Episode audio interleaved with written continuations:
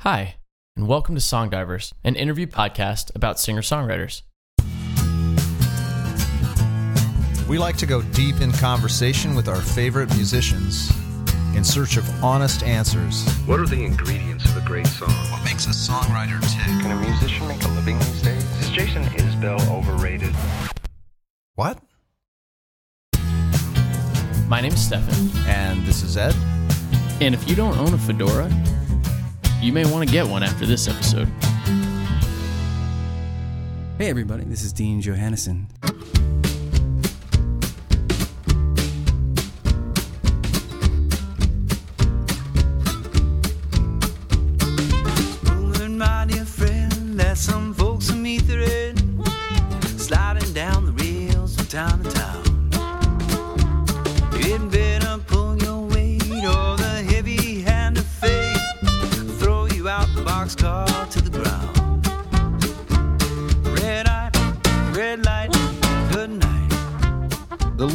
Road is in Dean Johannesson's blood.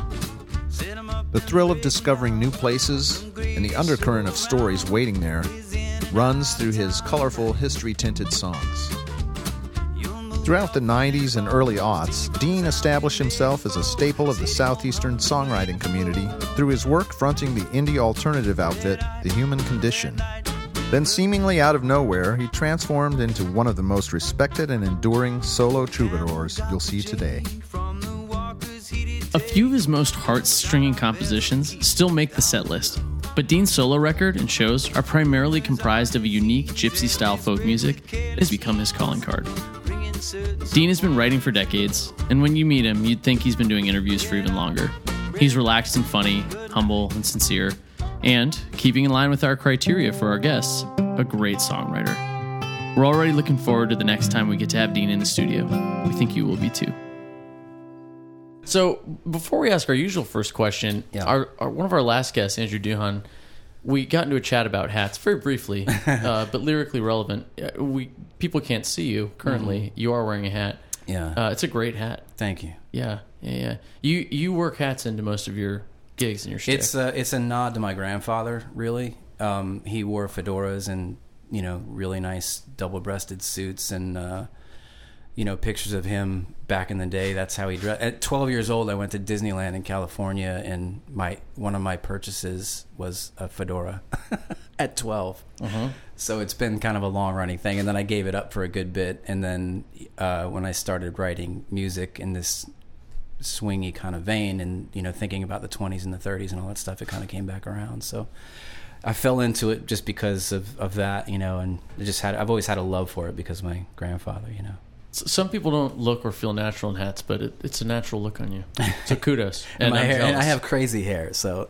And, and I, can that's the other part of it the curl and the humidity and the craziness. It's like it's a lot easier to put it under a hat than worry about you know. So, uh, where are you from?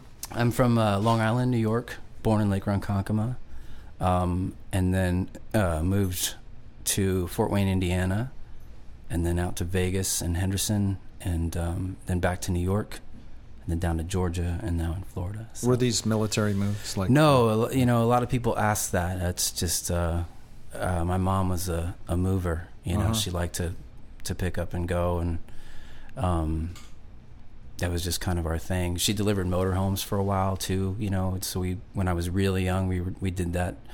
We did a run that went past St. Louis. I remember. I don't know where we went. I don't remember much about it other than eight track tapes of like the Eagles and Dolly Parton and passing that arch in St. Louis and just thinking it was the coolest thing in the world. You know, but um, but yeah. Um, so we we bounced around quite a bit.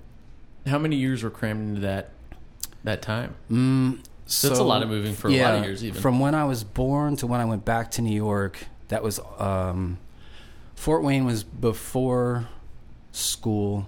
Vegas was elementary into middle school, then back to New York for high school and college, and then uh, and then after that, it was just adult moves on my own. And now, you're- now Well, you're, not on based, my own, here, with you're my- based here in Florida. Yeah, based here in Florida, last 18, 19 years now. So. How'd you end up in Florida? What? Um, What I met you? my wife, uh, who's now my wife, uh, in New York at a restaurant that I worked at out on Long Island called the Driver's Seat, and um, she was from Florida originally. Her family's based down here, but moved to the big city and then um, had a job for the summer out there, and uh, and we met and hit it off, and um, and then we decided to move closer to family, but not. My mom had moved from New York to Florida as well. She's on the East Coast. As so many do. Yeah, yeah, yeah, definitely feeling that in the traffic for sure.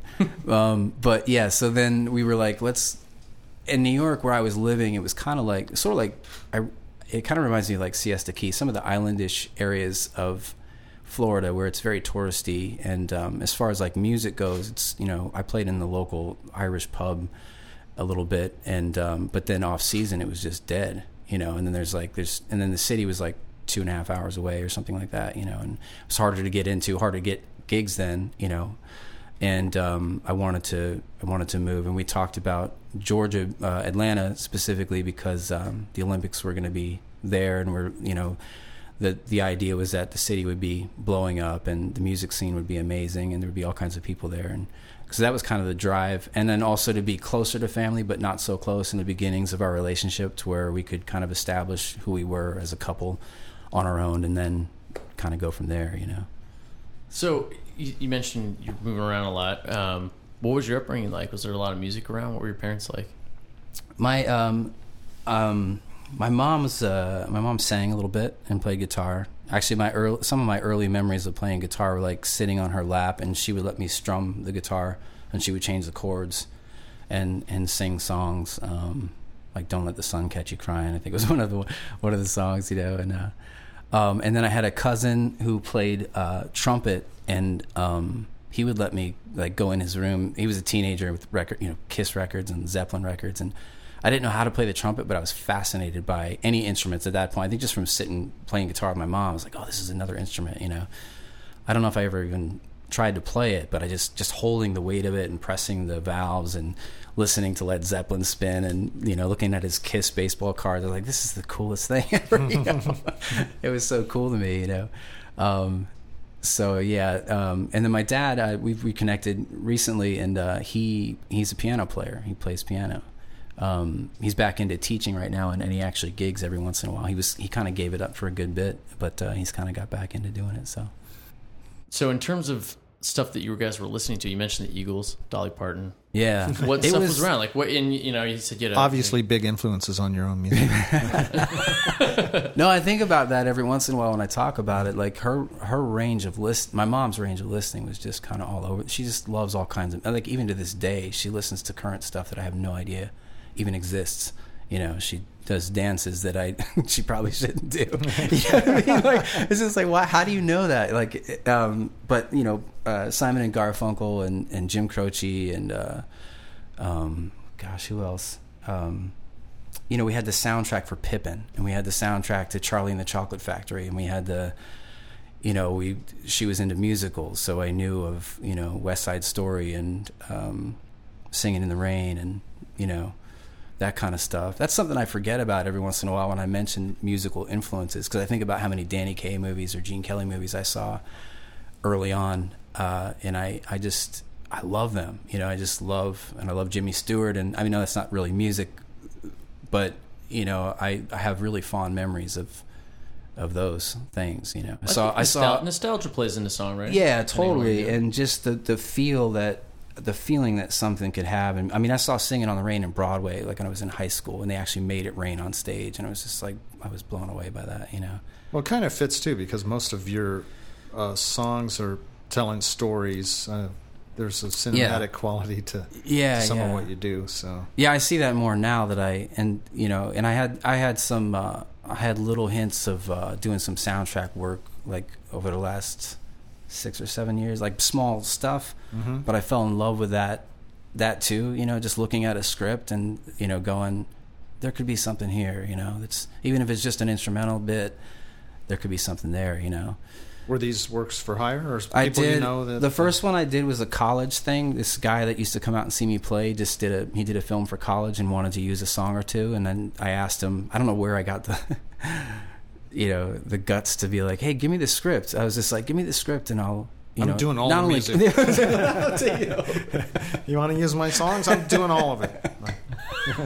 nowhere near the level of John Williams, but I'm going to give it a shot. Yeah.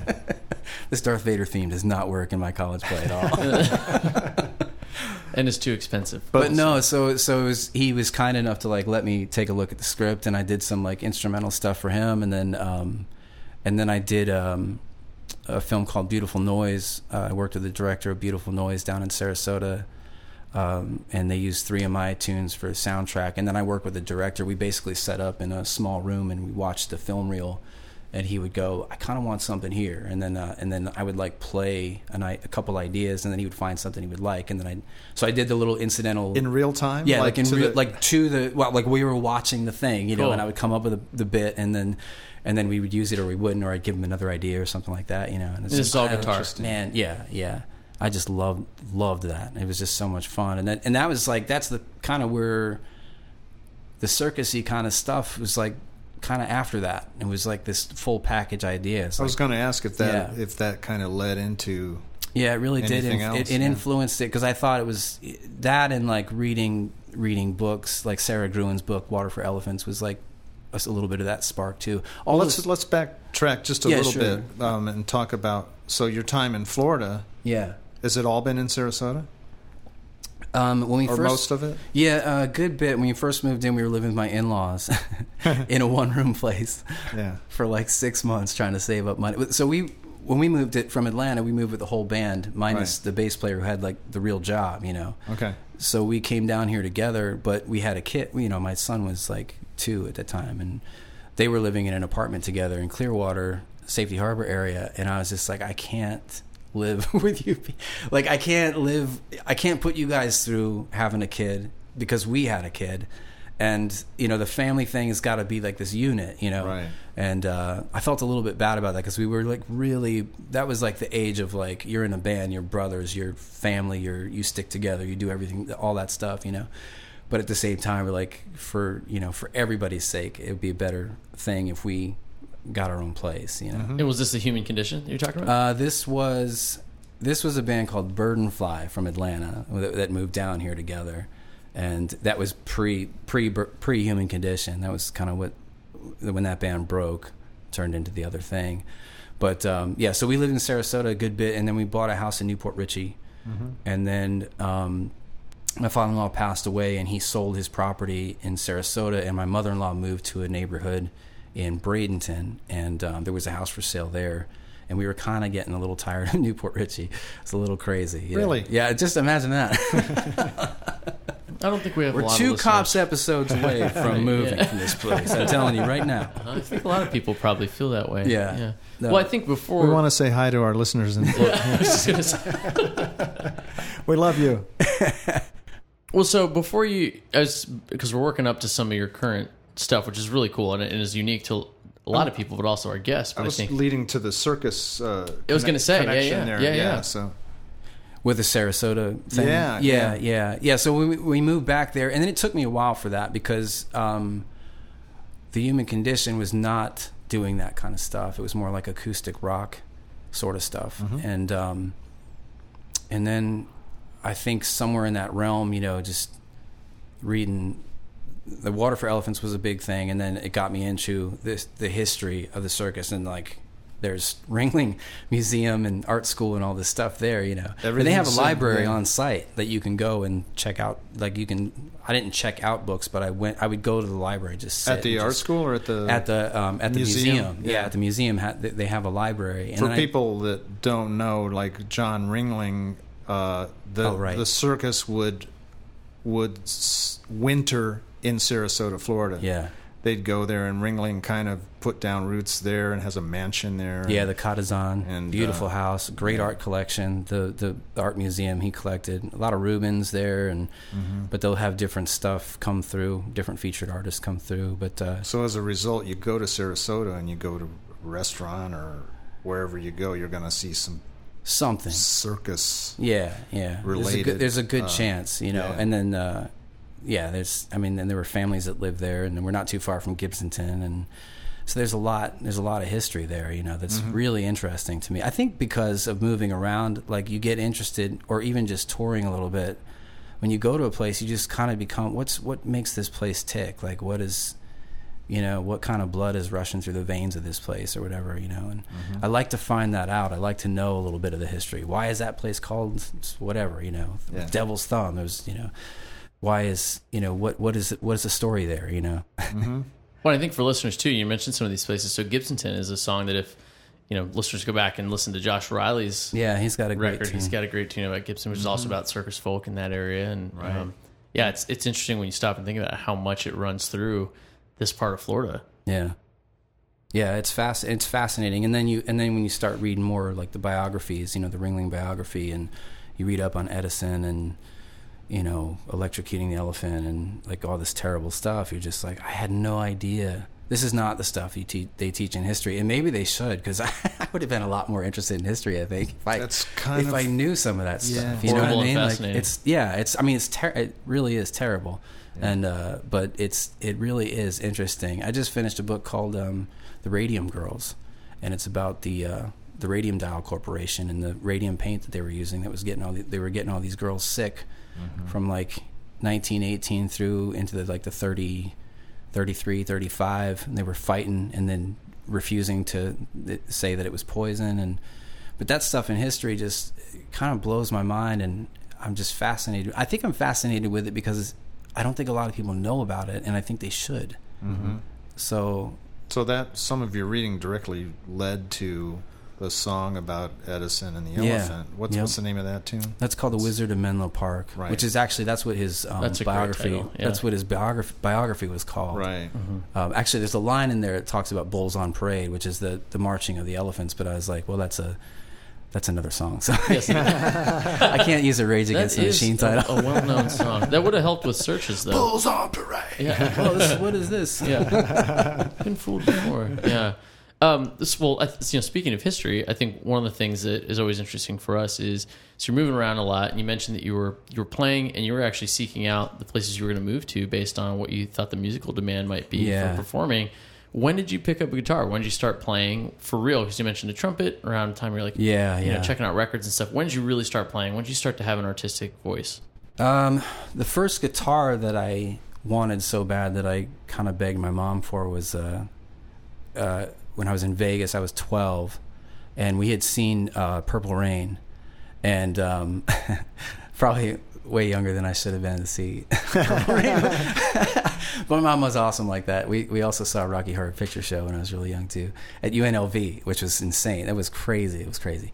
Anyway, um, so I would pass this guitar shop on the bus ride home from school, and this white Ibanez, pearl white Ibanez, was hanging in the window. And in my mind, that was Prince's guitar. I was like, "That looks just like Prince." It doesn't look anything like guitar, but in my mind, it was, and I fell in love with it. You know, before touching it or any like my mom had the acoustic still, and I was kind of playing. But you know, when you're a little kid, you're just like electric guitar, rock and roll. You know. And um, and she traded her guitar and surprised me and bought that guitar for me. Wow, that's But I still have it. I still have. I'll never get rid of that guitar. good mom. But um, but yeah. So I got it at twelve. But you know how it is. It's like like when you first get a guitar, you think it's going to be easier than it is, and then it's really difficult to get your fingers to move the right way. The strings Yes. kind of hurt your fingers. Um, you're looking at a Mel Bay guitar book, and you're just like, I don't this you know hot cross buns or you know whatever it is I'm supposed to be learning out of this book. Just is it Led Zeppelin to me? You know, I love Yes. your version of Hot Cross Buns. man. It's- one a penny, two a penny. if you can swing it. It's totally true though. I, I you know I have that conversation with people a lot when you know they ask, "What did you take lessons?" Like, yeah, I did briefly, but then I stopped, and the lessons made me stop because you're learning stuff you've no interest in learning, Yeah. you know, and so you're not you're not inspired to do it.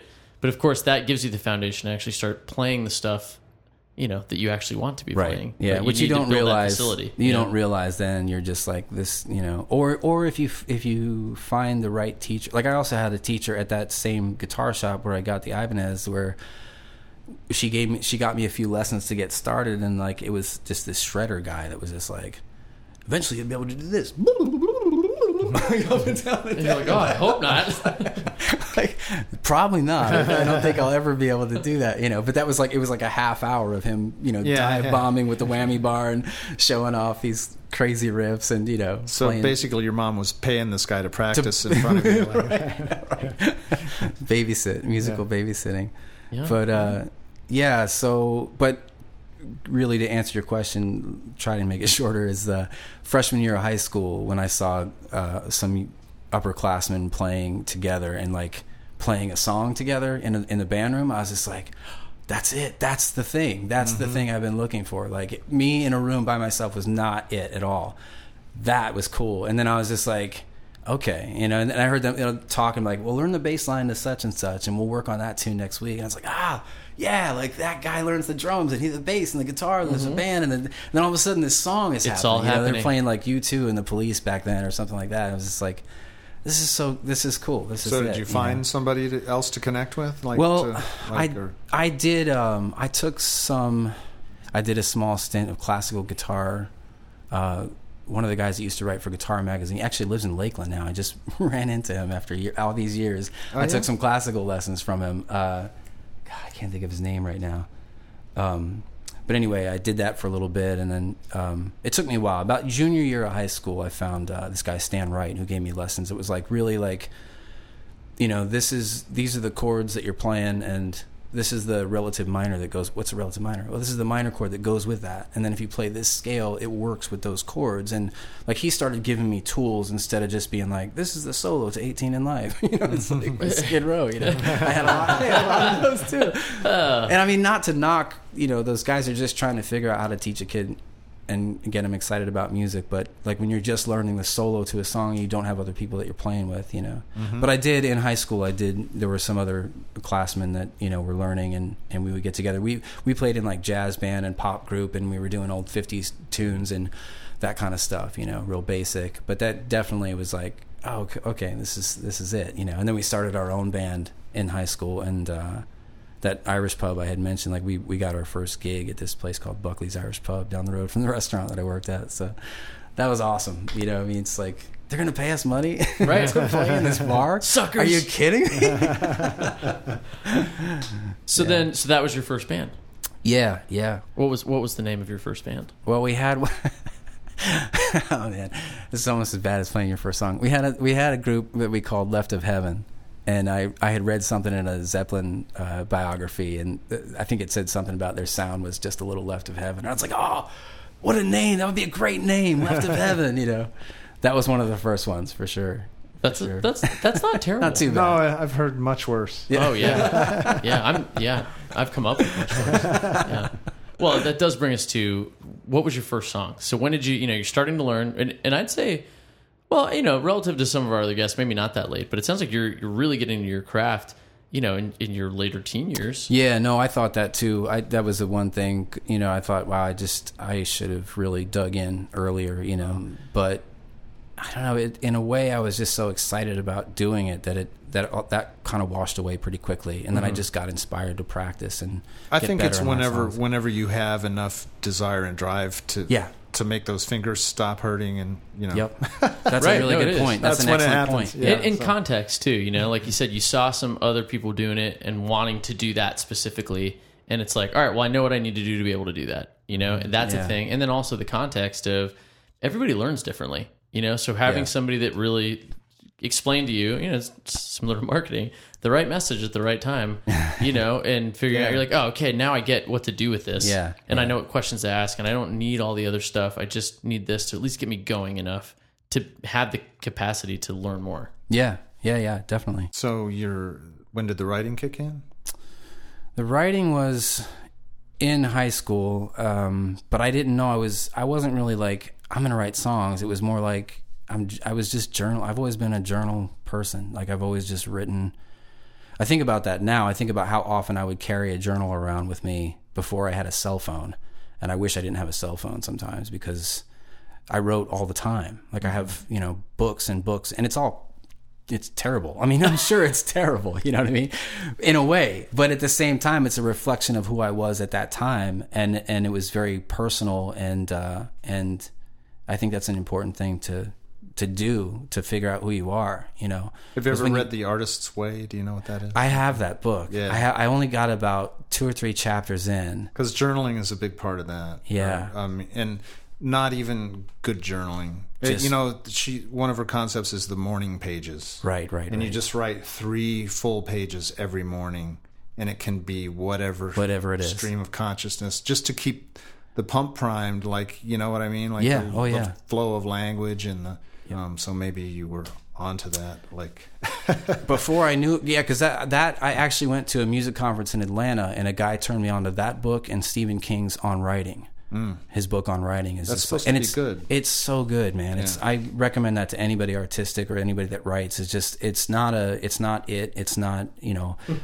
Pet Sematary. It's just him talking about his early days before he was Stephen King and the writing process, and uh, you know, it's just it's really cool to get that insight from another writer who's done so well for himself. You know, but yeah, the so the writing was like I was I guess I was journaling and then you know I was into poetry and stuff, and then um, trying to figure out how to form that poem into what would be a song. If I started get like after learning some stuff, you start to get oh, this is kind of a cool progression.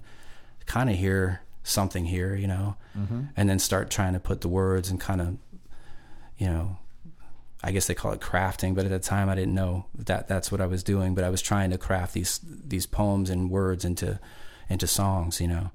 And then we'd get a few, and then we'd play them, and it would just feel awesome, you know. They were, and I know they were terrible songs, but but that band that played in high school that got the gig at the Irish pub, we like we were doing covers like Doors and. Uh, we weren't really doing Zeppelin. Sorry, Well, I was gonna ask what you were listening to at the time, yeah. it was all that you know, whatever Stones. We did some Stones, um, and uh, and but then we started doing this thing where we would do a, a set of covers, and then we do our original music, the second set.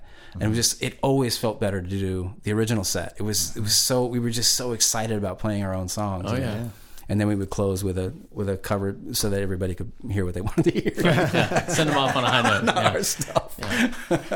Well, it's interesting you say about the journaling piece because you know maybe there's somebody who's great at writing melodies, especially just starting out. You know, but the ability to be emotionally aware enough, it's that ability to say something that like people can connect with. And if you're not spending the time practicing that your own emotional depth, you're not probably going to say anything of real meaning or value for anybody. You know, Right. or be able to recognize why a story that you might want to tell is interesting if you were to retell it through song. You know. Yeah. So it, I, to your point, I think journaling, especially early on, and doing it so um, consistently, probably is a huge thing that led to you being such a talented songwriter. Well, I appreciate that for sure. I but yeah, I mean, it gave me a lot of material that I didn't know I was going to have as I as I progressed more into it and started writing and wanting to write more. It just gave me a lot to kind of filter back through, and that was very personal right off the bat, which is kind of crazy in a way. Um, I don't know. Maybe it isn't. I mean, But it was, but people connect with that. you Yeah, know? and that's yeah. true of a lot of different art forms. You know, if you think of poetry, you think of movies, um, but even things like even more modern, like blogging. You know, and when people first started blogging, the things that were most successful were, you know, stuff that was just like really topical, that was right in the public eye, people were searching for, but also the the blogs that were really really um, you know successful were like super personal, and so Yeah. people were like really finding something, and that this person was saying something maybe they were feeling. But weren't willing to say out loud, and these people were putting it out on the internet. Yeah, you know, so it made what they were feeling okay. Yeah. you know. Yeah. And you get other people responding to that like, "Oh my god, I felt that way. I'm so glad to hear somebody else say that," you know, or whatever. Yeah. Yeah, I mean, and even just in a little bit of storytelling format, uh, songwriter shows where you're just you can tell those stories, and then people come up and go, you know, I had that experience with my sister or whatever, and I was thank you so much for your song. You know, you're just like, wow, that's the best. Uh, so first song, we, we do have to. First song that I wrote, oh man, I'm too old for this, man. I. that's a great song. yeah. Wow. I really don't remember those songs. That's okay. That's okay. Yeah, we, I have a way. Yeah, my mind plows them under. Like, Yeah, I, it's- I don't it's just- remember. yeah. yeah. It, and I don't know how intentional it is, but I know that they, like I said, I mean, it's like that early work is even if you're excited about it, it's terrible, but it's just so great that you're doing it. It's Mm-hmm. just like keep doing it. You know, just you have to write like a hundred songs, a thousand songs to get one good one. you 10,000 know? hours. Yeah, the ten. Yeah, Yeah. yeah. Right. That's right. When Malcolm did- Gladwell. Have you yeah. hit your ten thousand hours? I gosh, you know, he he put me On I on think that you pa- have. He, he put me on that path for sure. I when I read that book, I was just like, I got a lot of work to do. Well, it's funny because when I think of you, I think of you as just a polished professional. I appreciate it. It's you know, it's weird like when you're doing it and you play as much as I do. And I think other people talk about that. It's like it's hard to find time for the artistic side of what it is that we got into this for. And it's really that part is really hard on me because I want to be I want to be writing and creating way more than I'm able to. Mm-hmm. But like in season, I'm just like it's like five, six, seven gigs a week, and I'm just like, where do I have the energy to Mm-hmm. And sit, get into the music room and try to create something? you and know? you're doing this full time. I mean, Yeah. you're doing everything from.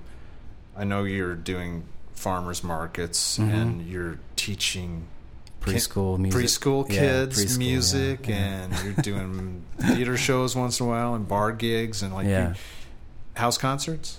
You doing many I of those? love. Like- I, lo- I don't do enough of them, but I love them. I absolutely love them. so I've you've done a got this mix of things you've, you've Yeah. got to do to kind of keep. yeah yourself- to make the living happen you know you have to wear a lot of hats and not only that i mean just that's just the music playing side of it it's not the booking side it's not the promotion side it's Oh, not yeah. the make the poster it's not the Mm-hmm. and you know find another venue or book your band now that you have a band that's wanting Right. to play out you know you guys know i mean you do Yeah. it too you know but it is it's it's kind of maddening because you're every time somebody asks you like when's the new record coming out or when do you when do you, do you have any new songs i'm just like god i want to so bad you know Well, how do you uh, how do you do that? Do you and it, speaking of Stephen King, like a lot of writers have they're they're in different camps, but a lot of writers are like every day from eight o'clock to eleven o'clock, I'm writing no matter what. Yeah. No matter if it's a crappy day and I hate everything I'm doing. That's Yeah. when I'm writing. Do you have? Can are you able to set aside time? I want to do that too. It's one of those things where like my preschools, I got to be at work at like nine or nine thirty at some of the schools, and so like a morning session would be have to you know get up at five or six, and I mean that it's an excuse not to do it, but it is something. And, and a lot of times what happens is that's coming off of a a night where I've gigged three or four hours and I've gotten in at two or three o'clock in the morning, Sure. and then I'm like getting up to go teach kids. I'm going to go face preschool. Yeah. and try not to lose my faces. Speaking of Stephen King novels, but yeah so you know uh, along the lines of like that artist's way I've, I've been reading other books like encouraging the writing process like bird by bird is one and uh, writing down book. the bones is another one. And i've been doing those timed i've been trying to give myself 10 minute time sessions because it's like you know the idea of going to the gym and working out for two hours can be pretty daunting. But if you go i'm just going to go and i'm going to do some cardio and the next thing you know you're like all right i'm going to i'm to lift a little bit I today. or you know what i mean? it's like i can i can hang a little longer. Or i'm going to oh let me do some core workout you know? But if you so it's like that's those little increments of time. And like if i do those 10 minute time writings it actually turns into 20 30 40 minutes. Mm-hmm. i just keep bumping the clock up and continuing the journaling you know? Mm-hmm. and and that and uh, and I think the reading is another big part of it too. Like as the more I read, the more inspired I am to write, and I think hopefully the more I am inspired to write better. You mm-hmm. know, just just taking in somebody else's work and going, man, that what a great way to put that. You know, mm-hmm. Cormac McCarthy, I got on I got on his just was on a I've roll. read all of his stuff. God, he's so It's good. amazing, It yeah. is. It's dark. It's, It's really super dark. dark. and violent, Yeah. but it's Yeah. compelling as hell. It's hard because so I do the audiobooks now because I barely have time to sit and read a book and I drive so much it's fantastic. Mm-hmm. But then like, you know, I was finishing the road and I'm getting it to a gig and the guy I don't want to spoil it, but the end of the book comes and I'm just like I'm in tears and I got to go play this happy swing music in the- That's this brewery. entertainment. yeah. so this next song it's really you can dance to it. for We're all sure. doomed. you can tip me or don't. It doesn't matter. Whatever, we're all gonna die. So it's interesting you're talking about reading. So we had Jesse Terry was our first episode. He's a great songwriter, and we asked him about you know does he listen to music? He said you know I, when I'm listening, I have to just sit and listen. I can't Yeah. really listen and take it in. But he said he was reading a lot or trying to read a lot more. Do you uh, like? Are you listening to music that you're getting influenced by too? Is that influencing your writing, or are you expanding your knowledge vocabulary, for lack of a better term, and that's what's helping influence you right now? Well, the, the reading thing is kind of it's kind of new. I was fighting the audiobooks because I'm i just love having a book in my hand. Like all that stuff that I all the research I did for the circus was just book in hand, read the book. That's it. I love having it. I love having it on the shelf and seeing that history there, you know.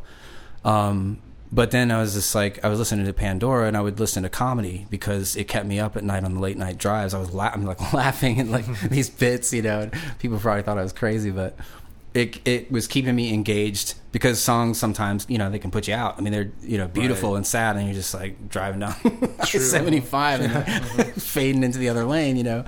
and then I just I think I heard every single comedy bit there there is, uh, you know, unless they come out with a new special.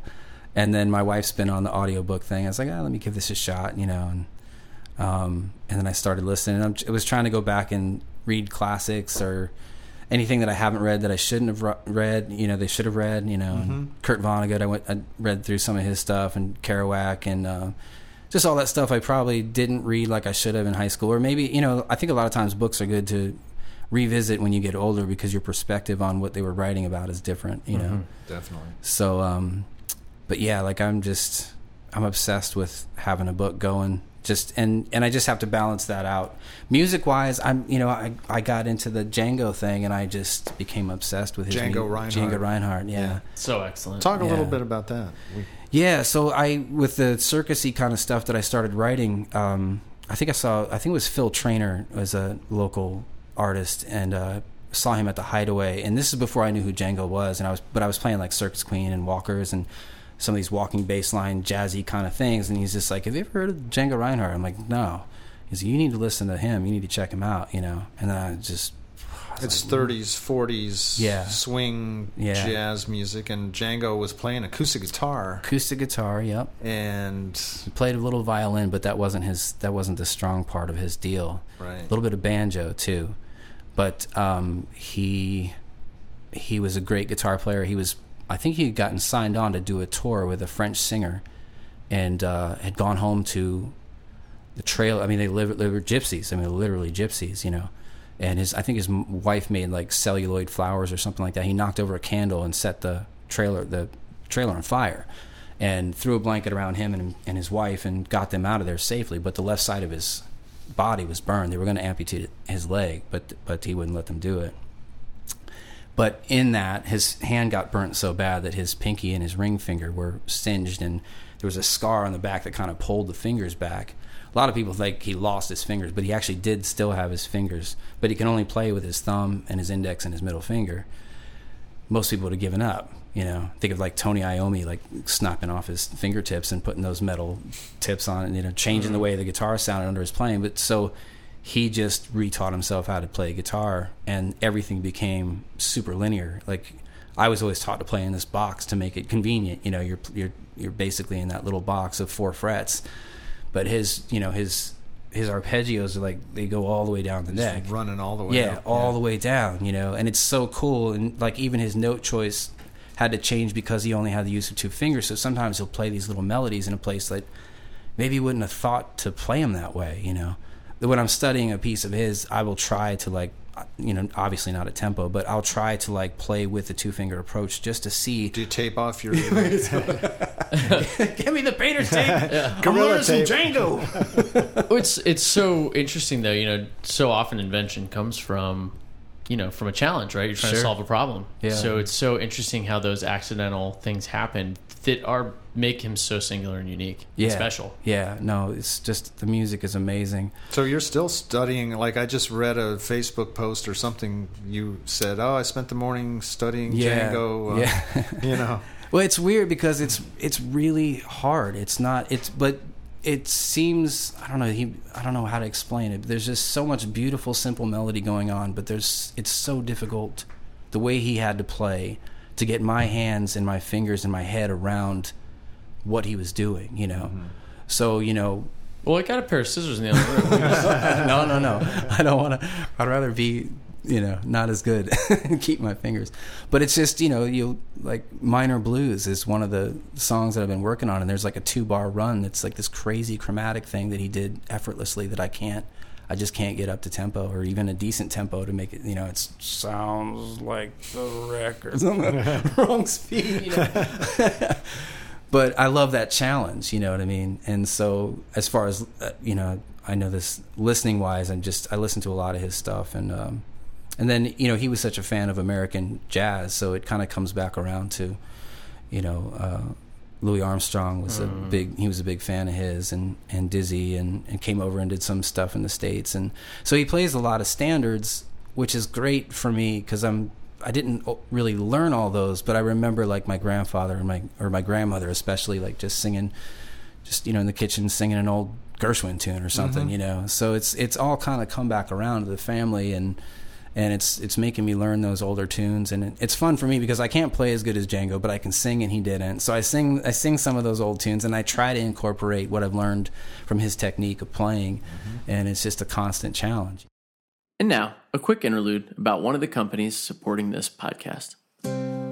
Ed, I think we can both agree that the best tasting songs are those that happen naturally. That's true.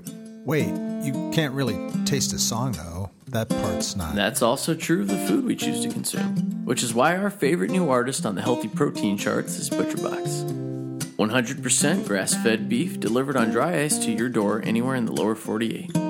So, does that make Alaska like the upper? Ed, just open the box.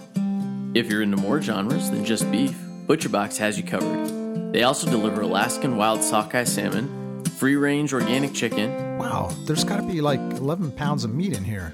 heritage breed pork, and special bacon. Special bacon? Special because it's free. Use code SONGDIVERS at checkout to get $20 off and free bacon in your first butcher box. And shipping's free too. Special bacon and special shipping. That's special. Now, can you grill as well as you can play guitar? Visit butcherbox.com to order. So you're learning this stuff both because you're playing out and you need filler for those gigs that have the supplemental Yeah. cover stuff, but Yeah. It sounds like you're learning them also just to advance your own songwriting. Yeah, well, I want to get better at playing the guitar. Like, you know, I've always been a band guy. I mean, that, like my my fascination with the high school band was like I always wanted to be in a band. I didn't want to be a solo guy. Mm-hmm. But at some point, if you write the songs and stuff, and you want to play, you want to play. I think more often than not, you want to play more than anybody else does because you're so excited about what you're writing and creating.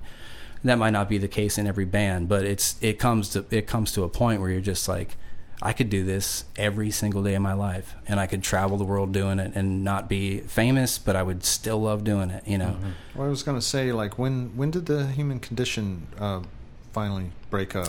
When when was that? that was 'Cause uh, wasn't that concurrent with you?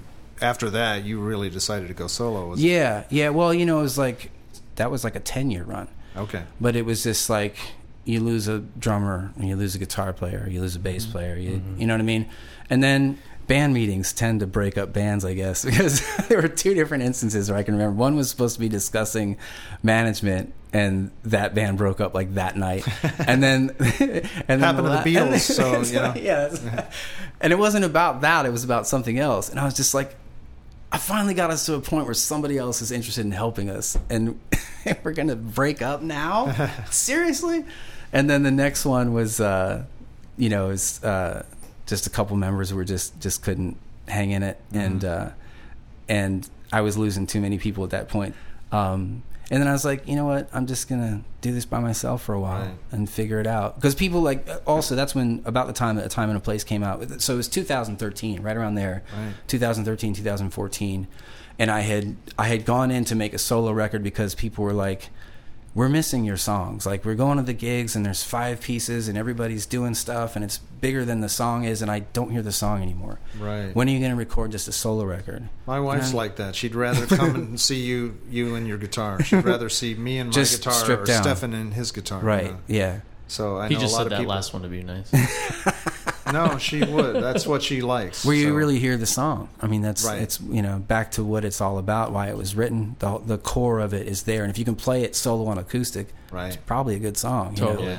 Um, but so, and then another thing with me is just like if if friends or fans, whatever you want to call, it, I always think of them as friends at this point. But if they start telling you what they want, you give them what they want. Like it's it's not a problem for me to go in and record a solo record. You know. Mm-hmm. So um, Did you find that kind of freeing? Did you? it I did. Did you enjoy it? I did, and it, but at the same time, it's just like it, it. There's the weight of like I'm responsible for all of this. You know what I mean? Every decision. But um, it was kind of a brave leap. it was. You to take. Yeah, it was. It was. But I knew I. The thing that was not so brave was that I knew I had an audience that wanted to hear it, Mm-hmm. and I knew that they wanted to hear it simply. So I didn't really focus on a lot of production. I just was like, I'm just going to go in and play these songs, and we're just. I think so. I recorded at Zen. I know Zen's been mentioned. Steve Connolly. You know, Mm-hmm. he's he's worked. I've worked with him since 2007, I think. Mm-hmm. Um, so I went in with him, and our thing was just like three, four instruments max: guitar, vocal, and then maybe piano, maybe shaker, maybe but don't you know don't overthink it just Right. stick to that and and let the songs that's what people want to hear they want to hear it stripped down so strip it down you know Yeah. and uh and he helped me really commit to that and uh Did he So- slap you every time you tried yeah to overdub tell- a man he is violent Yeah, I think he's seeing somebody for that. So is is the let me ask you because you've been working on a new record for a while. Yeah. Is, are you is the pendulum swinging back to? Are you adding more instrumentation? Yeah, so that was this follow up. The other the hard part about this one was it was the first record that I did as a solo artist where I wanted to actually have a band play on it. Mm-hmm. So then it's like I used to always have a band and then like we released five together. Basically like our method was we're broke. Let's let's figure out what songs we want to record. Let's get really good at them and then let's go do them live with mm-hmm. really minimal overdubbing. So we did at least two records like that with Steve, where we just went in as a live band and just two takes of the five songs that we're gonna do, and the best take makes it, and that's it. That's you know, it's like Yeah. you're unhappy with it. Yeah. it's like that straight no chaser, that Thelonious Monk video. It's just like I hope you got your, I hope you got it right because he's gonna put it out, whatever it was. But yeah, so that was our method of, of That's like Ronnie said. Like uh, you know, it's always first take. Like yeah, when Suppose he's in that's there. the one you want to keep. Yeah, yeah, yeah, yeah, yes. That's Steve Connolly. He's Yeah. like, I suppose you want to keep that one. And Ronnie's like, Well, yeah, yeah. that's that's the one. Yeah. What was wrong with it? So how, how is uh? Well, I'm interested. We we always ask everybody this question, um, and especially knowing how much journaling you've been doing, and, and I'm interested to hear how your writing's changed over the years. Are you a lyrics first, title first, music first writer? I am primarily. I have this thing more recently where it's lyrics and melody together. Like I start hearing the line and it comes with a melody. Like, and I don't always know if it's the title or the. I think more often than not, it's probably it's probably the title of the song in a way. And I've gone through the, in the past. I think I've made. You know, like I think with songwriting, you're not supposed to have necessarily have the title in the verse. It's supposed to be in the chorus, but I'm not. I've not always subscribed to that, and not not intentionally like I'm going to change the rules. It's just like this what is what feels right to me. You know, mm-hmm. Most of my songs don't even have a chorus. right?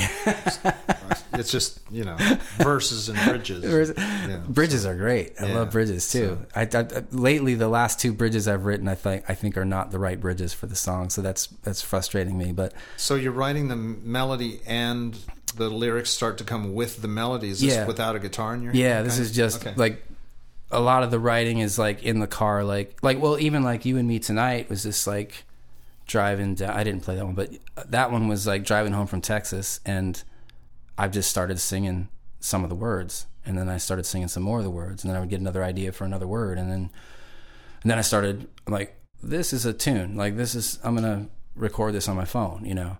So you got it your just- guitar out, you're driving with your knees. that was the thing. It was almost it was it was really exciting that I'm like I'm like really completing this song, just singing this idea and don't have an instrument on me at all, you know. And then I did I did another song that's going to wind up on the the new record um, where I made myself write a melody on the piano to start with. And I, I think initially I, I was thinking it was going to be an instrumental piece. And then I started writing the melody. And I don't really play piano that well. So it was really like hunting and pecking and figuring out chords and stuff. And But then I started getting the words. And I was like, oh, that melody's beautiful. And it'd be a shame not to put some words on top of yeah, I, I've You know what I mean? It's I've like- been there. And, yes, yeah. because it was so focused on melody whereas i don't know that everything else that i do is it Mm-hmm. was just really like i did i just did that with a christmas tune too i was like i'm gonna write this instrumental gypsy jazz kind of swingy christmas song and then i started hearing lyrics and then i'm like man all right Yeah. Here we go again. and I haven't put out a song in quite a bit, so I was I was excited about that. So like in a week, I wrote a Christmas tune. So you're a, you're a song first writer. I guess so. I yeah, I don't know. Like I Are people walking up to you like, "Hey, Dean, when, when are you going to put something new out?" Yeah, yeah. a little bit, a little bit. You know. Yeah. Well, it's that thing where um, I feel feel like I've kind of hit a wall with some things. Like where creatively, I'm not finishing. I'm starting a lot of stuff, but I'm not finishing a lot of things. You know. And I'm also trying to figure out how to reorganize the way that I write because I've always been a journal kind of in the book in hand Right, with a pen writer Uh-huh, yeah. and now i'm so busy that it's like i need to I, I utilize google drive and i've been creating google drive docs so that i can access my songwriting anywhere that I am. Yeah. So if I'm on my phone, it's already it's already there. You know what I mean? Right. And that's been a big help. Um, and and I see them more. And I've also Right. got videos on my phone where I'm just like that stuff is buried and I never see it. And then I forget that it's there. And then Yeah. it's like, oh, that's right. I made a song video file. And I go through like I don't remember. I don't. I mean, I'm obviously playing it and singing that part, but I have no recollection. I definitely don't have that many, but I definitely I got to that point where I was just like, I don't see these. I don't, you know Right. what I mean? I have to really make a point of digging for it. And I don't really do a lot of the prompt style songwriting. Um, uh, I think I, I've got maybe one or two songs where I just like took a title prompt kind of idea and like, let me see if I can write something to this, you know. Um, there's a song I do now called "The Road" that was that was a prompt. It was a group called The Journey, and they were filming the day to day lives of musicians, and you were supposed to like write a song in the process about your journey. And I got the road out of it, and I didn't think it was much of a tune. And then I started playing it out, and people responded to it, and I was like, "All right, I guess it's a song." You know mm-hmm. what I mean? It's nice when that happens. it is. It's nice, you know. So I don't. The the thing that scares me about those songwriting groups is that I'm slow. I'm. I feel like I'm a really slow writer. I like to take my time. I like to make sure. I don't know. I just you know even in that like I was saying with the Google Drive document thing where I'm writing my songs. It's like I'll revisit a verse and I'm just. I'm like that word could be that word should be better, you know. And I'll I put things that. in parentheses where I'm just like I I, could say this or I could say that. Let me think. You know what I mean? Yeah. So then, I, then it gives me the option, so I don't forget. Mm-hmm. It might be junk. It might, I might, it might go away. But usually, if I put it in parentheses, it's a reminder that like that could be the the better line. But we'll, you know, it, so that if I'm getting more, I don't want to like stall the process of actually f- getting more of the song. Mm-hmm. So I kind of write it that way, and then so I don't really do. In a way, I don't have to do rewrites almost because I'm already like. It's like I'm rewriting in the process of writing the song Mm-hmm. Yeah, yeah. before I even get it done. You know, I don't know if that's the smartest thing, but maybe that's why it takes so long too.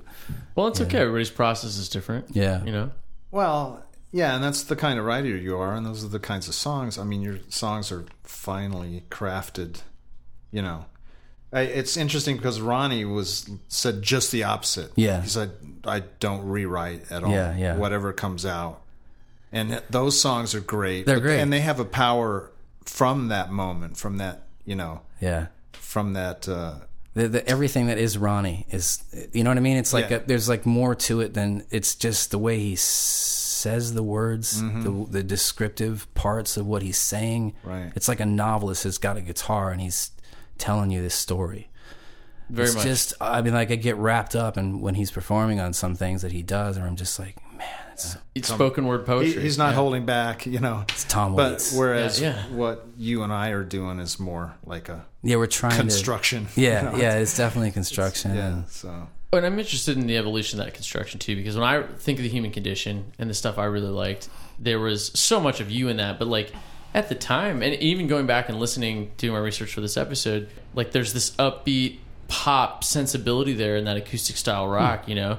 But there's a lot of personal stuff there. You know, Yeah. you were talking a lot about, and, and like Sorry in the Meantime is one of my favorite tunes of yours that I know has been around for a long time, and that is an old, you know, very personal tune. You Yeah, know, and very yeah. first person. But then a lot of the stuff you're doing now, which is so cool and interesting, is all very, um, you know, it's you're observing, you know, or you're telling a story, or you're talking about the history of, of you know, Yeah, yeah, Ed yeah. mentioned, you know, all the the stuff about Ringling and what you're seeing there and how interesting that is, and so. I think I'm interested in, in how that's shifted. Shifted? because for me, a lot of it hasn't shifted yet. I'm still very a first person writer, so Yeah. It's, I think hopefully for listeners, but for me, I'm I'm especially interested. I think what happened was um, growing up in a band where my first songs were written through journaling that was extremely personal, and um, and then with the human condition. I mean, that continued with the band in Atlanta. That continued with the human. Con- I mean, the, the reason it was called the human condition was our old bass player said you basically write about what it's like to live in the human condition. I'm like, ah, there's a name in there, you know, and that's basically what I, I mean. That that was it, you know. But at at some point, as I got older, you know, it's like you kind of grow out of telling that your same story over and over again, and you're interested in other things and other people and other stories, and um, it's it's weird because you know, like sometimes I wish I was a better writer younger, so I could have maybe voiced some of those personal songs better. And now I'm like off of it right now. I'm just like I'm tired of my story. I've told everybody everything. You know, it's all been it's all there. You know, um, I think I'll maybe go back to it again, but I don't think I'm I don't think I'm missing from anything that I'm writing right now because everything I write about I'm really interested in and I connect with it in some way. Even if it's a story from history, there's something there's something in me that wants to tell that story. But there, a lot of times there's there are a lot of stories, but what's the story that connects with you mm-hmm. that you want to tell? Like that becomes more important to me. I could write I mean there's a ton of stuff that happens. There's a ton of stuff in history. Even the Gibsonton stuff. I mean, the Carnies and the sideshow, and like there was way more stuff there than got written. But I had to focus on what really connected, like to me. What how do I? With Why you. do I? s- Yeah, what resonates with me in that in those stories? You know. Well, Stefan mentioned uh, Sorry in the Meantime. You want to play that one? Yeah, sure, I can do that.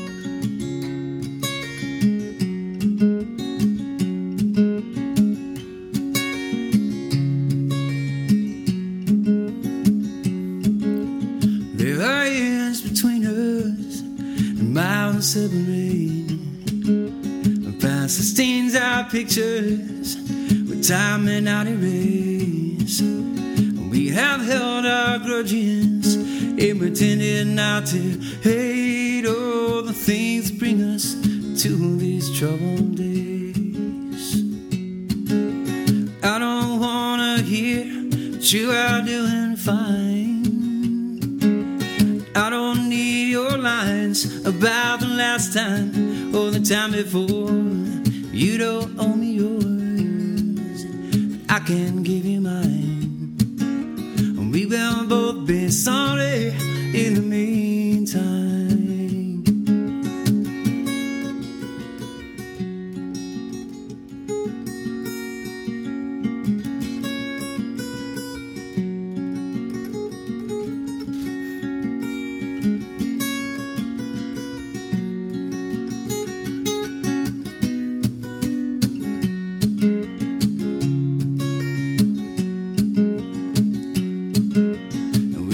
Have a time to try to improve every line. And you have got your reasons, so why would you see mine? Who's to pass the judgment? Who will take the blame? All the things that bring us to these troubled days. I don't wanna hear that you are doing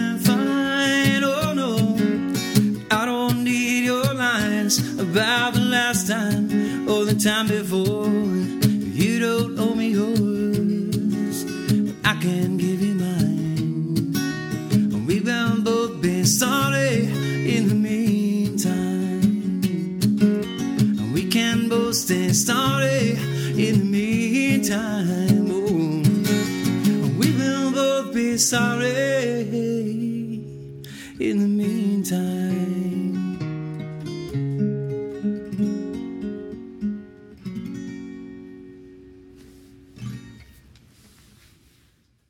So Dean, you're you you know we talked about a little bit about the fact that you're learning covers both because you want to continue to expand your repertoire, but also to fill out gigs. Um, what's your favorite cover? What do you say is like your best cover? I really love this version of Brazil that we're doing right now. It's an old, old tune, and we do a version of it that um, the Hot Club of Austin that I learned from like watching the Hot Club of Austin, and um, that's one of the ones that's really it's tricky. It's got some great chord changes. The melody's really interesting. There's not really a designated chorus. Um, it's just fun to play. It's really challenging and We might as well, since we're on that topic, we might as well give a shout out to the 24 Hour Man. Yeah, Like, yeah, uh sure. it's a band tune you're talking about, right? Yeah, So- yeah. I do it solo sometimes, but but it's really fun to play with So the band. tell us about those guys. Yeah, so uh, Mark Pezzo plays upright bass on that one. Um, in that band, rather. Mm-hmm. Uh, Mark used to play with the Human Condition. Actually, he's an old bass player from that band. And then when I started thinking about expanding a little bit, I was like, if you are interested in playing upright bass and like old swing music, we'll get along just fine. you know? Yeah. And he was totally up for it. You know, he's looking for an excuse to buy one of those for years. So. It's not often you ask that of someone. the first person you ask says, "Yeah." well, he I knew not? he was one of the guys in the band that I mean they were all great to work with, but he was he was e- really has always been really easy to work with and up for just about anything that he could possibly do. Um, and I didn't know how busy I could keep them, and you know, so and he's got a regular job, and so there were, there were a lot of factors, and, and I like the guy. I mean, it's mm-hmm. you know, I, my Makes a difference. people that are in bands have become my friends. I, I have a lot of acquaintances, but bands probably become the closest people to me, you know, personally. Mm-hmm. It's just one of those things you're sharing experience with these guys and it's it's more than you do with anybody else, I think, Yeah. you know, creatively and just emotionally, all that stuff. Especially if you're doing it full time. Yeah. You yeah. know, like that. A lot of people, you know, you're meeting people at work, and that is your work. yeah. Yeah. And then you've got Max Kelly on drums. Max Kelly on drums. Where'd you meet Max? Max and I play. So I play in a, a rumba duo called Duende. We do Spanish um, instrumental guitar music, and um, Max would come in for trios every once in a while and play. And when I was every once in a while, I would sound check with like a swing tune. He would kind of tap along on the cajon with the brushes, and I was just like, "Oh, that would be so cool!" Instead of having like full on drums, uh, and it would kind of fit the sound in a way and not be too loud for the songs and all that stuff. And so I started talking with him about playing, and just fell Is he- into place. I'm trying to remember. Is he playing like a cocktail kit or something like that? No, Or he's just really he's still stripped down. Yeah, he plays his cajon and he Uh-huh. uses brushes. He's got a uh, like a single timbal and a splash cymbal, and um, he plays shaker and tambourine with his foot. yeah. And so it's just this really interesting setup, and it's Right. just what the music needs. It's you know, it's And not. then who's who's the fourth member? Jack, Jack, Petzo, Who's is? Oh, that's so Mark's that's Mark's son. son. Yeah, I love that. He's always there. yeah, like, playing tambourine. tambourine. Yeah, man. very serious. How, old? Tell everybody. He's how like old he- six or seven Six. years old. Yeah, yeah. He's always on the side of the stage. You have to the watch out for labor laws there, Dana. Yeah, well, he he he likes it, so uh, you know. I think if you don't pay him, then you don't get in trouble. that kid is on me though. He'll come up. He came up to me. Uh, he came up to me one time. We played a farmers market together in Sarasota, and we were hanging back at the house after. And he's Makes it like, sound like it was just you and Jack at Yeah, the farmer's market. hey, Mark, drop off your son. Mark's like, "Can I play the gig?" He's like, "No, no, you, cost too You much." cost too much." Just about to say, but he said uh, he's he's hanging out at the house for a little bit. And he's like, uh, he's like, so I'm wondering. I don't remember. Did we get paid or? Because I don't remember getting paid. My accountant is asking me, and I gotta turn He these is, in, man. man. It's so funny. He's all about it. He's all about it. It's hysterical. That's great. But yeah, so there that band is is fantastic to work with, and we do our our theme speakeasy nights, and we do. I basically put those together because.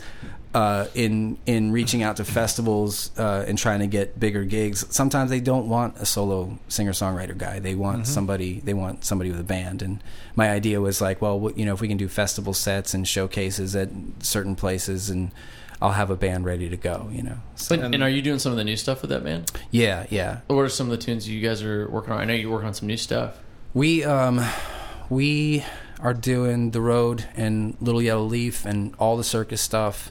Um, we learned that Christmas tune together.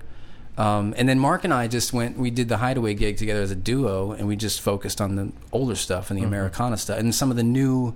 I have this new group of tunes that are Americana-ish from visits out to Colorado and thinking about that history Oh, and yeah. learning some great stories. And uh, I started. I'm thinking that those are probably going to be the next record to follow up to this one, and I'd like to do that like live and get it done quick. like Yeah. you know, just nail it and be done. You know. To, uh, pick one. Pick one of the circusy ones to do. Yeah, I'll do uh, Red Eye and Red Light. Good night. How about that?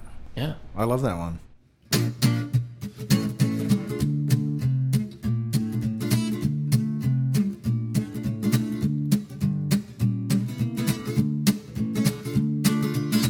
Set 'em up and break 'em down. The greatest show around is in and out of town tonight. You'll move your funny bones, it from a sound through the megaphone. City home hummer when you hit the road, alright. Red eye, red light,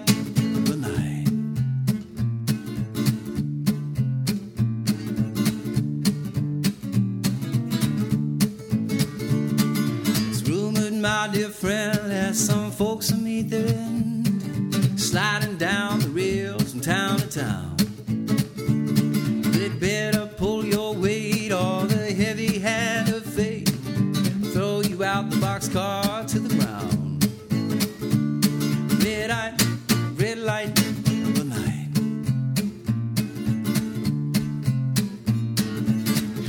Up and break.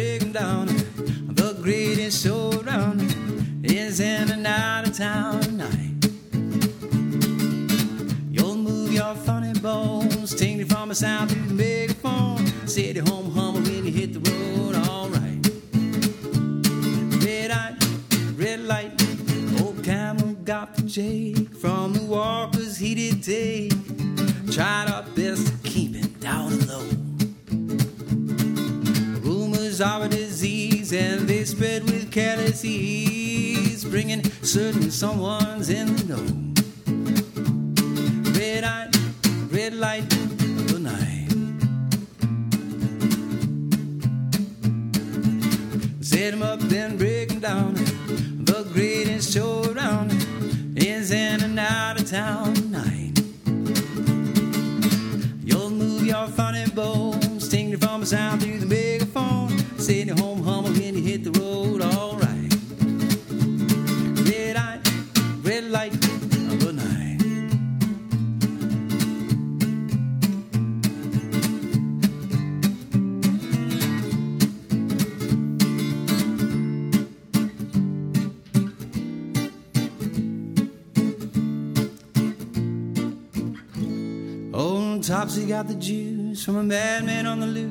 shocking truth the wizard used to prove a pity point.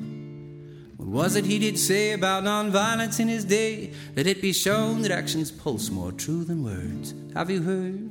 Red eye, red light. Set 'em up and break 'em down. The greatest show around is in and out of town night. You'll move your funny bones, tingling from a sound through the megaphone. City home humble when you hit the road, alright. Red eye, red light, good night.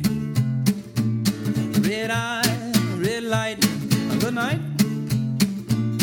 Red eye, red light, good night. Do you want to talk about when the record's going to be done? we man we went through the ring i lost a computer in the process and i had been doing some tracking at home and i lost tracks um, the horn horn tracks from a guy that was coming in to, to record and um, then i was trying to replace that. And then um, you know it's it definitely on me. It's just you know you, you have the money to record and then all of a sudden you don't. And then you got to go out and play a bunch of gigs and build up and steve's been like super kind with his time and just generous. And i just won't i just won't take advantage of that ever. You know what i mean? It's just i know that he doesn't make anywhere near the amount of work that he puts in and what he does No, I know nobody that. will ever pay him enough money for that that you know what i mean firsthand, yeah. And he's he is so generous. no he's time, he's you know? awesome and just you know just there's so many things about working with him that i absolutely love and and i feel comfortable in the studio and i feel like i can take the criticism and i can and he can tell me when i'm overthinking too you know and i know he'll be honest Mm-hmm.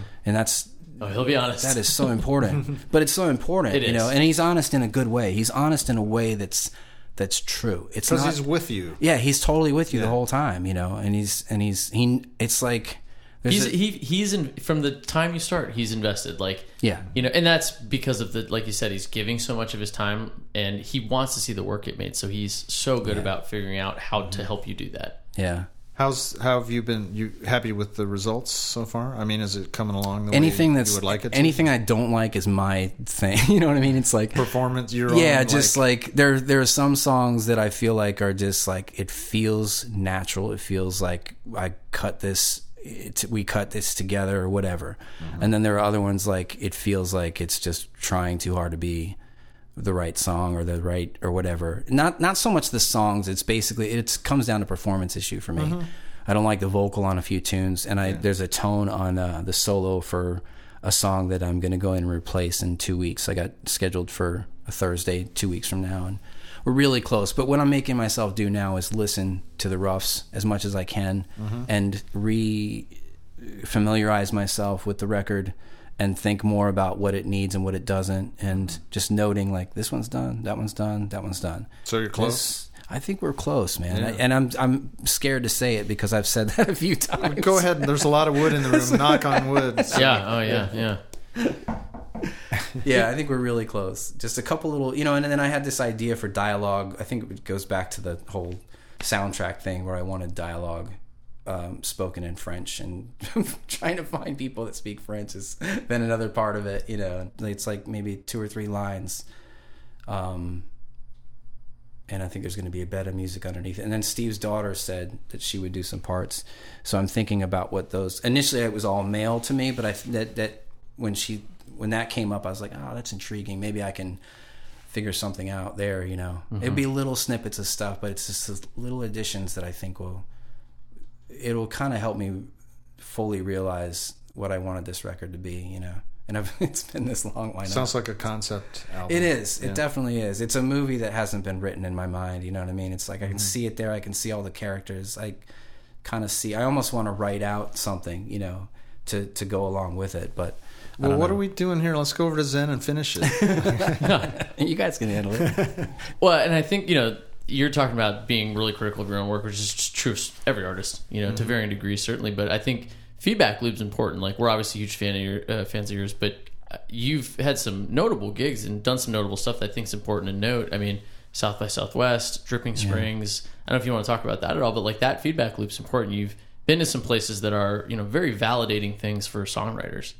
Yeah, no, I, I mean, I've been honored. That's I kind of that's one of the things that really keeps me going, especially with the day to day gigs where you're just like, this is a pocket feeder, and hopefully there'll be some more soul feeders like at some mm-hmm. point because it's when you're doing those three and four hours, like you know, and that's another reason why I branched out of like doing the a lot of like sorry in the meantime or Godspeed or any- like I, I'm not gonna play those songs to an audience that doesn't care to listen to them. It really hurts my feelings Oh yeah, it is. So, but the yeah. swingy kind of stuff and the instrumentals and you know learning other people's tunes i don't care if they listen or not i'm loving playing those songs you know but you know those festivals definitely give me that boost uh, if i get to go to one of those and play it's you know the audiences are educated in how to how to treat a musician an artist you know and the And I think the Hideaway Cafe is another uh, situation like that. lo- Yeah. locally here, where you can kind of yeah feed that. yeah no it's a great listening room Are It's- there other venues? Like, is there anything down in Sarasota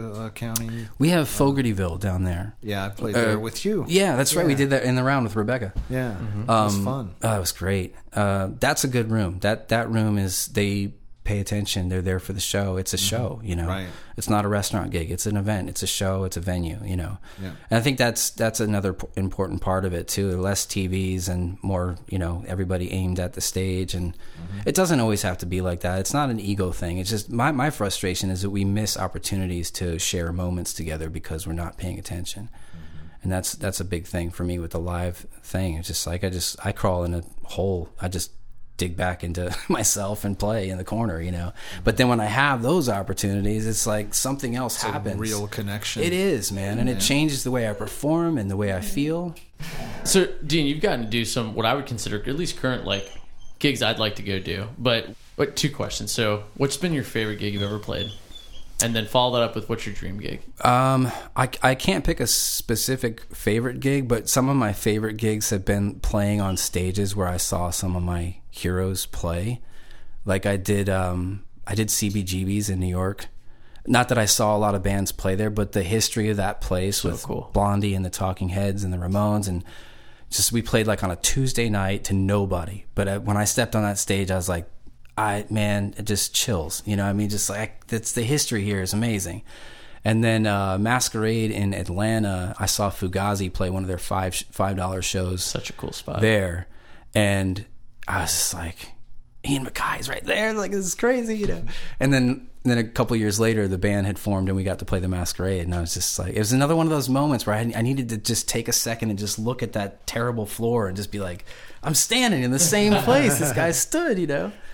Um, that one, and then locally, the Palladium. I got to play the main stage of the Palladium opening for Robbie Krieger, and I had seen, uh, I had also seen Tommy Emmanuel play that stage like two times, and Tommy's just an alien of a guitar player. And then Robbie Krieger, you know, it's like yeah. the Doors, like holy cow. The crew So- at the Palladium is great. Oh, like, man. I've done shows there with the Florida Orchestra. You know, Yeah, yeah. Um, and it's just a great experience. The, They're the, amazing. The theater's cool, and everybody on the staff is fantastic. Yeah. like, yeah.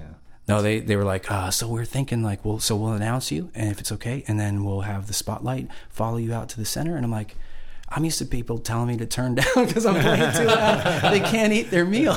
like, you can do it. This is great. And they were like helping me load in, and it was Is just this is this John Johansson over here? Bean Johnson. yeah. but yeah, it's little. It's it's been stuff like that that uh that have I kind of been my favorite gigs, and then dream gig wise, man, I, I don't know. I, I um maybe just playing more of those kind of rooms, you know, just the, those those big rooms that have that history. Something just gets inside of you, you know. It just makes you feel so good to, to play in in that in those places where people have kind of like burned that path ahead of you, and you get to kind of follow in their footsteps just for a few minutes. It's just that's the best. Love it. So, Dean, you talked about um, obviously that you're working on stuff. What's uh, what's your goal for the next five years? What are you, what are you looking to do? And and tell us too in that like what do you want people to look out for? Where do you want them to go see you? How can we everybody support you? Yeah, uh, well, um, main goal is to get this record done and then kind of follow it up quickly with another one. And then uh, I really want to get back on the road. Never gonna happen. That's great. Sorry. But yeah, that and uh, just getting back out on the road. I kind of took some time off um, from touring, and uh, and that always makes me feel good to be out on the road. Um, and applying to more, I, I do it now where it's not just like I'm just going to go tour the southeast. It's like let me apply to a festival and let me put together a tour that gets me to the festival and back. Mm-hmm. Because I've done a lot of those, you know, sleep in the truck, sleep under the piano while the, the young 20 year olds are drinking and drugging. I'm just trying to get a nap in before I go to the next city. I kind of, I kind of tried to stop doing some of that. I still sleep in the truck every once in a while just because I'm cheap, but, but I love being on the road. It's the best. It just, it gives everybody at home a break and it, and it encourages me and inspires me to write. And I love playing for newer audiences and making those new connections. Well, it sounds like you do a fair amount of writing behind the wheel. I do that. Well, that's the thing. You don't too. have to have a guitar Exactly. Yeah. No, it, that's that's the other thing about it. I've written "Little Yellow Leaf" was written on the road. Uh, "You and Me Tonight" was written on the road. Um, trying to. wanna, think- I love Little Yellow Leaf. You want to play that one? yeah, sure. I'll do that one.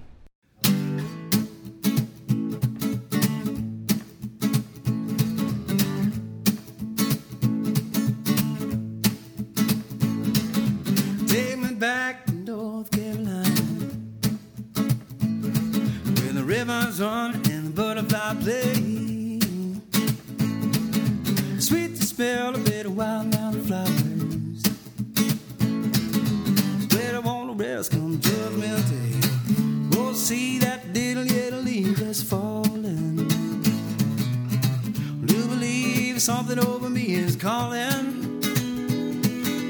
Words set to rhyme steel stretch room. Singing that train, far and she'll go. Little yellow leaf got me thinking about home.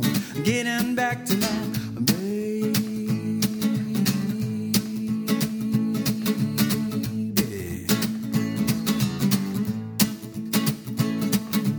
Cotton clouds are catching in the branches. Trees I found a pillow for the bed. Sleepy little town is closing up for dreaming. Counting their blessings and bowing their heads.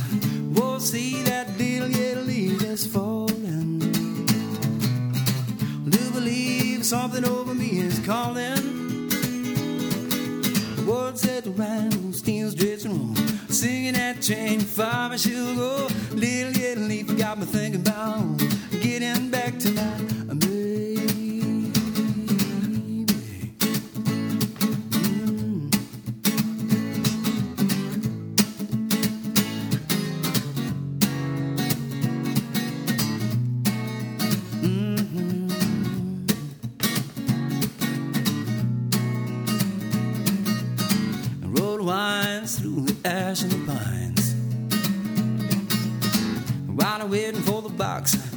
burn.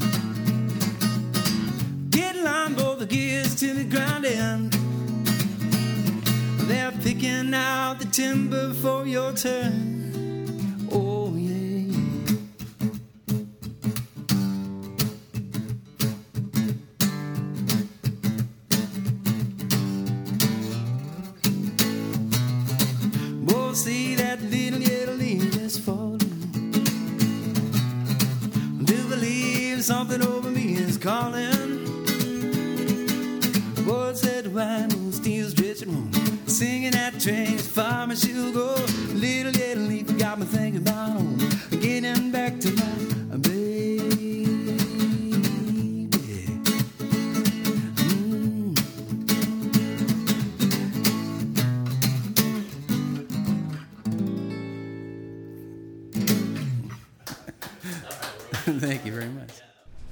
Dean, whether you're on the road here or on the road somewhere else, we love you, man. Thanks for doing this. Love you guys too. Yeah. Thank you so much for having yeah. me, man. I appreciate it. Very Come back and see us after the record's done yeah, however many years that's going to be. my turn.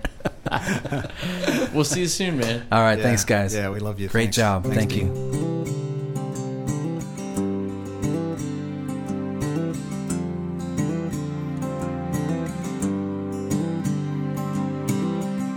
The top of my head was the bottom of his soles. I feel like I fell beneath them. I sleep in the dirt with my confidence choking. Well, I toss and turn, uh-huh, in a battling sleep. How can you, how can I, how can I sleep? You've been listening to Song Divers. Thank you for supporting us and our sponsors and all the great independent music makers out there trying to make their way in the music business these days. A little time to think. Songs we heard in this episode are Red Eye, Red Light, Good Night, Sorry in the Meantime, Little Yellow Leaf, and Battling Sleep, all written by Dean Johanesen. To hear more of Dean, follow him on all things social and streaming Spotify, Facebook, Instagram, YouTube, and hit the main hub at deanjohanesen.com to find out where to see Dean next and keep track of his upcoming album release. That's D E A N J O H A N E S E N dot com. And we want to reiterate that it is still possible to play like Django Reinhardt with all of your fingers still attached.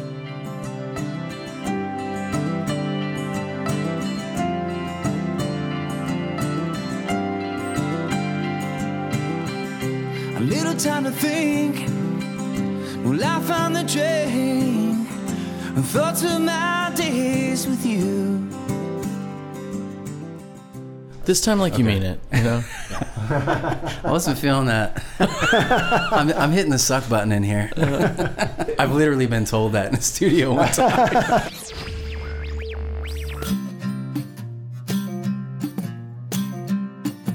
Song Divers is a production of Ybor City Records and recorded in the historic Kenwood district of St. Petersburg, Florida.